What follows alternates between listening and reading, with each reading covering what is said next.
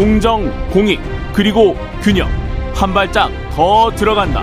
세상에 이익이 되는 방송. 최경영의 최강 시사.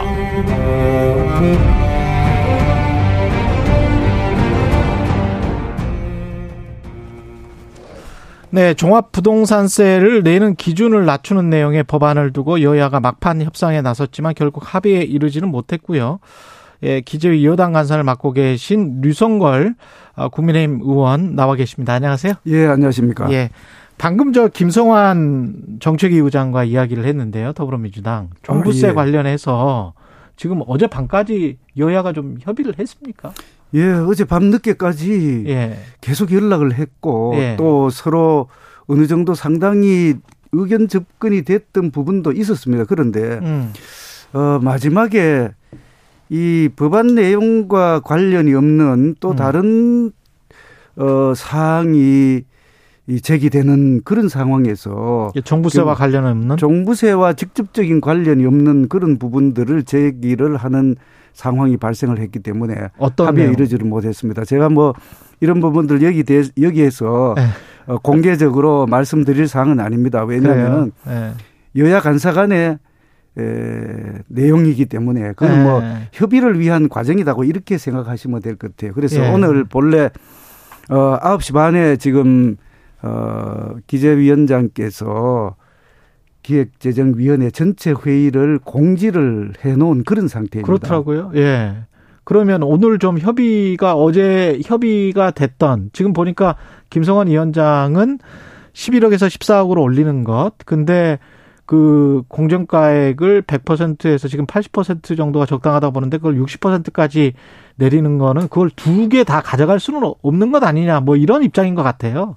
예, 뭐 그 관련되는 내용은 예. 그 민주당 그 의원님들도 그렇고 우리 당 의원님들도 내용에 대해서는 뭐 충분하게 다 알고 계시고 음. 또 상황도 전부 다, 다 파악을 하고 계신 그런 상태입니다. 그렇기 예. 때문에 뭐 저도 마찬가지고요. 또 어, 저하고 협상을 하고 계신 어, 야당 간사님도 마찬가지고 내용을 충분히 압니다. 그런데 이 의사결정이라는 게 예. 현실적으로 가능한 부분이 있고 또 추후에 좀 생각해 볼 부분 그런 부분들이 있을 수 있지 않습니까? 좀 뭐냐면 예를 들어서 예.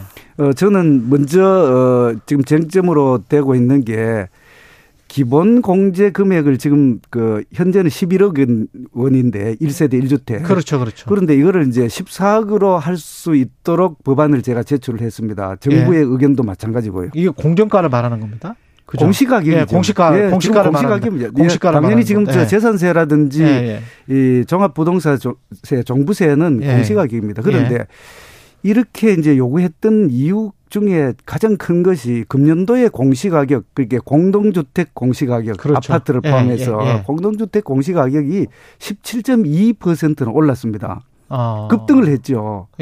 그렇게 급등한 상황에서 11억 원의 기본 공제 금액을 그대로 놔두면은 음. 작년에는 종부세를 납부하지 않았던 분이 음. 금년도에는 집 한 채 가지고 있으면서 어 종부세를 납부하게 되는 그런 불합리하는 부분이 생깁니다. 그래서 그런 것을 어 종부세 부담 완화를 그리고 대상자를 어안 됐던 분들이 대상에 들어가는 것을 어, 배제하기 위해서 음. 문제를 해소하기 위해서 기본 공제 금액을 금년도에 한해서 3억 원을 더 올립시다.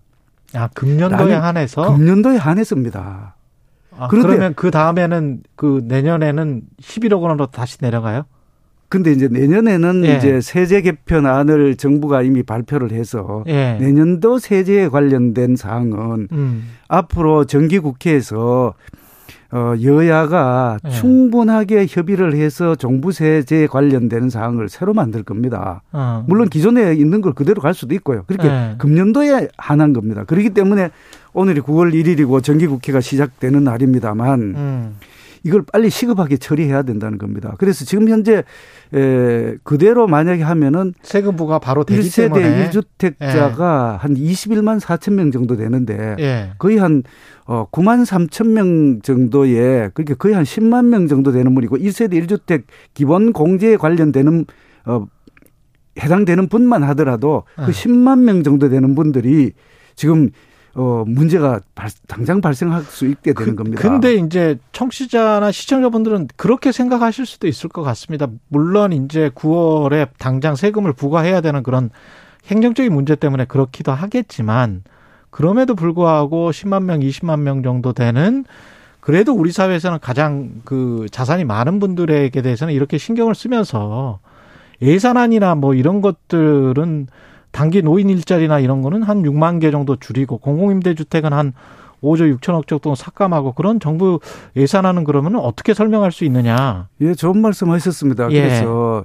먼저 정부세 부분부터 먼저 마무리를 음. 좀 제가 드리면은 지금 그 바로 어 그 본회의에서 최종적으로 물론 상임위가 먼저 해야 됩니다만 최종적으로 하지 못하면은 행정적으로 큰 문제가 생긴다는 게 실제로 집행하는 국세청에서의 답변입니다. 그렇기 때문에 음. 금년도 분에 해당이 되는 거기 때문에 빨리 시급하게 처리해야 된다는 그런 말씀을 드리고 음. 또 불합리하게 예를 들어서 일시적으로 뭐 1세대 2주택인데 이사를 가기 위한다든지 또는 어 상속을 받는다든지 또는 지방의 저가 주택이라든지 이런 부분에 대해서는 여야가 어 이의가 없습니다. 이견이 없다. 이견이 없습니다. 그렇기 네. 때문에 이런 부분에 대해서는 그 지금 현재 사실상 합의에 이르고 있는 그런 부분이고요. 그 다음에 또좀 전에 말씀하셨던 이제 예산 말씀을 하셨는데. 그렇죠. 예산. 예. 어, 예산의 기본 이제 윤석열 정부가 이제 출범을 금년도에 하면서 사실상 내년도 예산안은 이 정부, 윤석열 정부의 첫 번째 예산, 어, 아닙니다. 그렇기 때문에 이 정부의 기본적인 철학이라든지 기본 방향을 반영한 예산안이라고 먼저 말씀을 드리고. 예. 지난 정권 5년 동안의 예산 기조는 기본적으로는 확장적 재정 정책 기조다 이렇게 말씀을 드릴 수 있습니다. 왜냐하면은 굉장히 많이 늘었어요. 예를 들어서 어 전체 에, 그러다 보니까 이제 국가 채무도 한 660조에서 뭐 한 1000뭐 70조 정도 되는 이렇게 해서 400조 이상이 늘었단 말이죠. 그래서 너무 확정적으로 해서 재정 건전성에도 문제가 있고 음. 이런 부분들에 대해서 어 조정할 필요가 있다 해서 이 정부가 들어서면서 건전 재정으로 가자. 어. 그런 과정에서 일부 예산이 감축되거나 또 삭감된 게 있습니다. 예. 근데 이거는 민간에서 일자리를 창출하고 민간을 이렇게 활성화시켜서 경제 관련된 사항들을 민간 위주로 가자. 시장에 따라서 가자. 이렇게 민간 주도 시장 위주로 가자. 이런 게 이 정부의 예산의 재정 정책의 기본 방향이다. 이렇게 이해를 해 주시면 되겠습니다. 근데 그 그거는 이해를 하는데요. 민간 주도나 민간 경제 위주로 가자는 근데 그 시기가 지금 굉장히 좀 안 좋잖아요. 지금 경제가 좀 안 좋은 상황이고 잘못하면 미국이나 한국이나 특히 이제 미국 같은 경우는 내년에 경기 침체가 올 것 같다라는 게 거의 확실시 되고 있는데 2분기 연속 마이너스 성장이었고요. 일단 예, 예 그런데 성장률이 경제 상황이 안 좋다고 해서 예. 재정을 예. 어, 너무 방만하고 확장적으로 꼭 해야 된다는 건 아닙니다. 그런데 아. 이 줄일 때는 줄이고 예. 또 지역적으로 또 취약계층 그 대상별로도 지원해 줄 부분은 확실하게 지원해 주는 게 예산의 기본 방향이라고 생각을 합니다. 어, 그래서 그전에 있다. 필요 없던 부분들은 확실하게 네. 구조 조정을 해서 네. 어 제가 지금 설명 듣기로는 어 세출 구조 조정을 최대한 많이 해서 한 24조 원 구조조정을 했는 걸로 알고 있습니다. 이렇게 해서 구조조정을 하고 남은 그 재원을 네. 그 재원을 가지고 취약계층에 대한 지원을 하고 이렇게 하는 게 기본 방향이고요. 혹시 그래서 금년도에 필요하지 그 않을까요? 나중에 추경. 추경. 추경을 뭐 지금 이제 내년도 본 예산 안을 네. 지금 편성해서 네. 국회에 제출하는 상황에서 아니, 그런 것까지 이야기한다는 건 저는 그 안 맞는 이야기고요. 안 맞는 이야기입니까? 기본적으로 안 맞는 이야기고 지금 네. 추경을 저 이야기할 사항은 아니고요. 네. 그래서 전체 내년도 예산 안에 따르면은 한 639조 원 정도 되는데 그렇죠. 그 중에서 복지 예산과 관련된 예산이 어 226조 6천억 정도 돼서 거의 한 35%가 넘는 그런 수준입니다. 예. 그렇기 때문에 취약계층이라든지 꼭 필요한 어, 분야 부문에 대해서는 대상에 네. 대해서는 지역에 대해서는 지원을 하는 그런 예산이다 이렇게 이해를 해주시면 되겠습니다. 복지 예산의 증가율도 본 예산의 증가율에 비해서는 조금 조금 떨어지긴 하더라고요. 이제 전체적인 관련되는 거는 한 12개 분야가 있는데 예. 그거는 이제 구조조정하는 과정에서 좀 필요하지 않는 시급하지 않는 부분에 대해서는 조정을 하다 보면은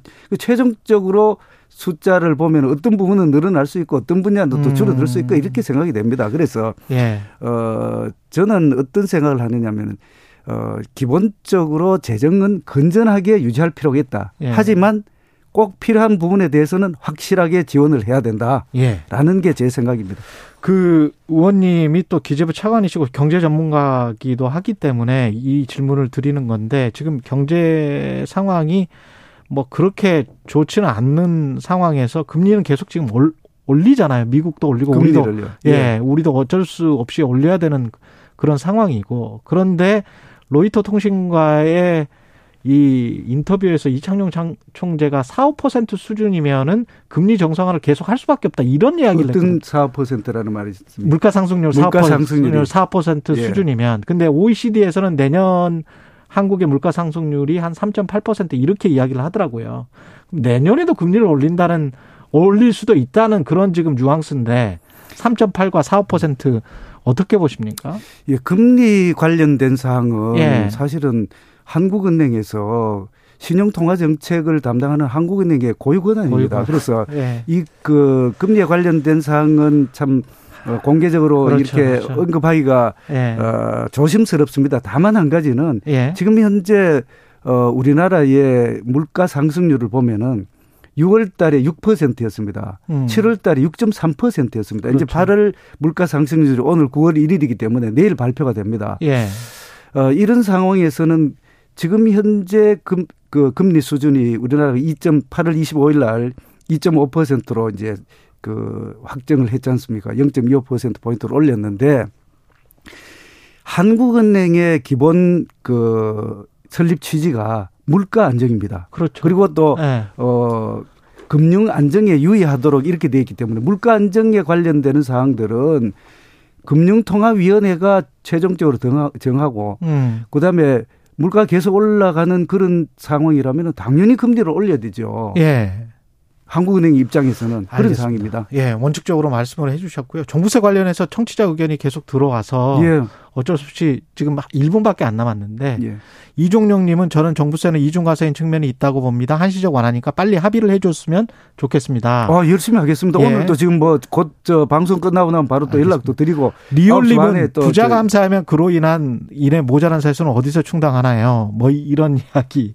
그 민주당 측에서 그 주장하는 부자 감세 이거는 어떻게 보세요? 부자 감세라는 거는 프레임이라고 생각해요. 프레임이다. 예, 네. 왜냐하면은 이저그 종부세는 기본적으로 징벌적 조세라는 게 대체적인 평가입니다. 징벌적 최고, 조세다. 지금 네. 최고 세율이 6%예요. 네. 그러면은 원본을 어 6%를 예를 들어서 뭐 한 16년 정도 이거는 뭐저 단순한 산술적인 네. 이야기입니다만 이럴 정도로 징벌적 그 과세기 알겠습니다. 때문에 이 부분에 대해서는 부자 감세라는 프레임뿐만 아니라 여기까지. 징벌적 과세기 때문에 이건 네. 조정을 해야 된다 기본적으로 이렇게 생각을 합니다. 류성걸 국민의힘 의원이었습니다. 고맙습니다. 예, 감사합니다.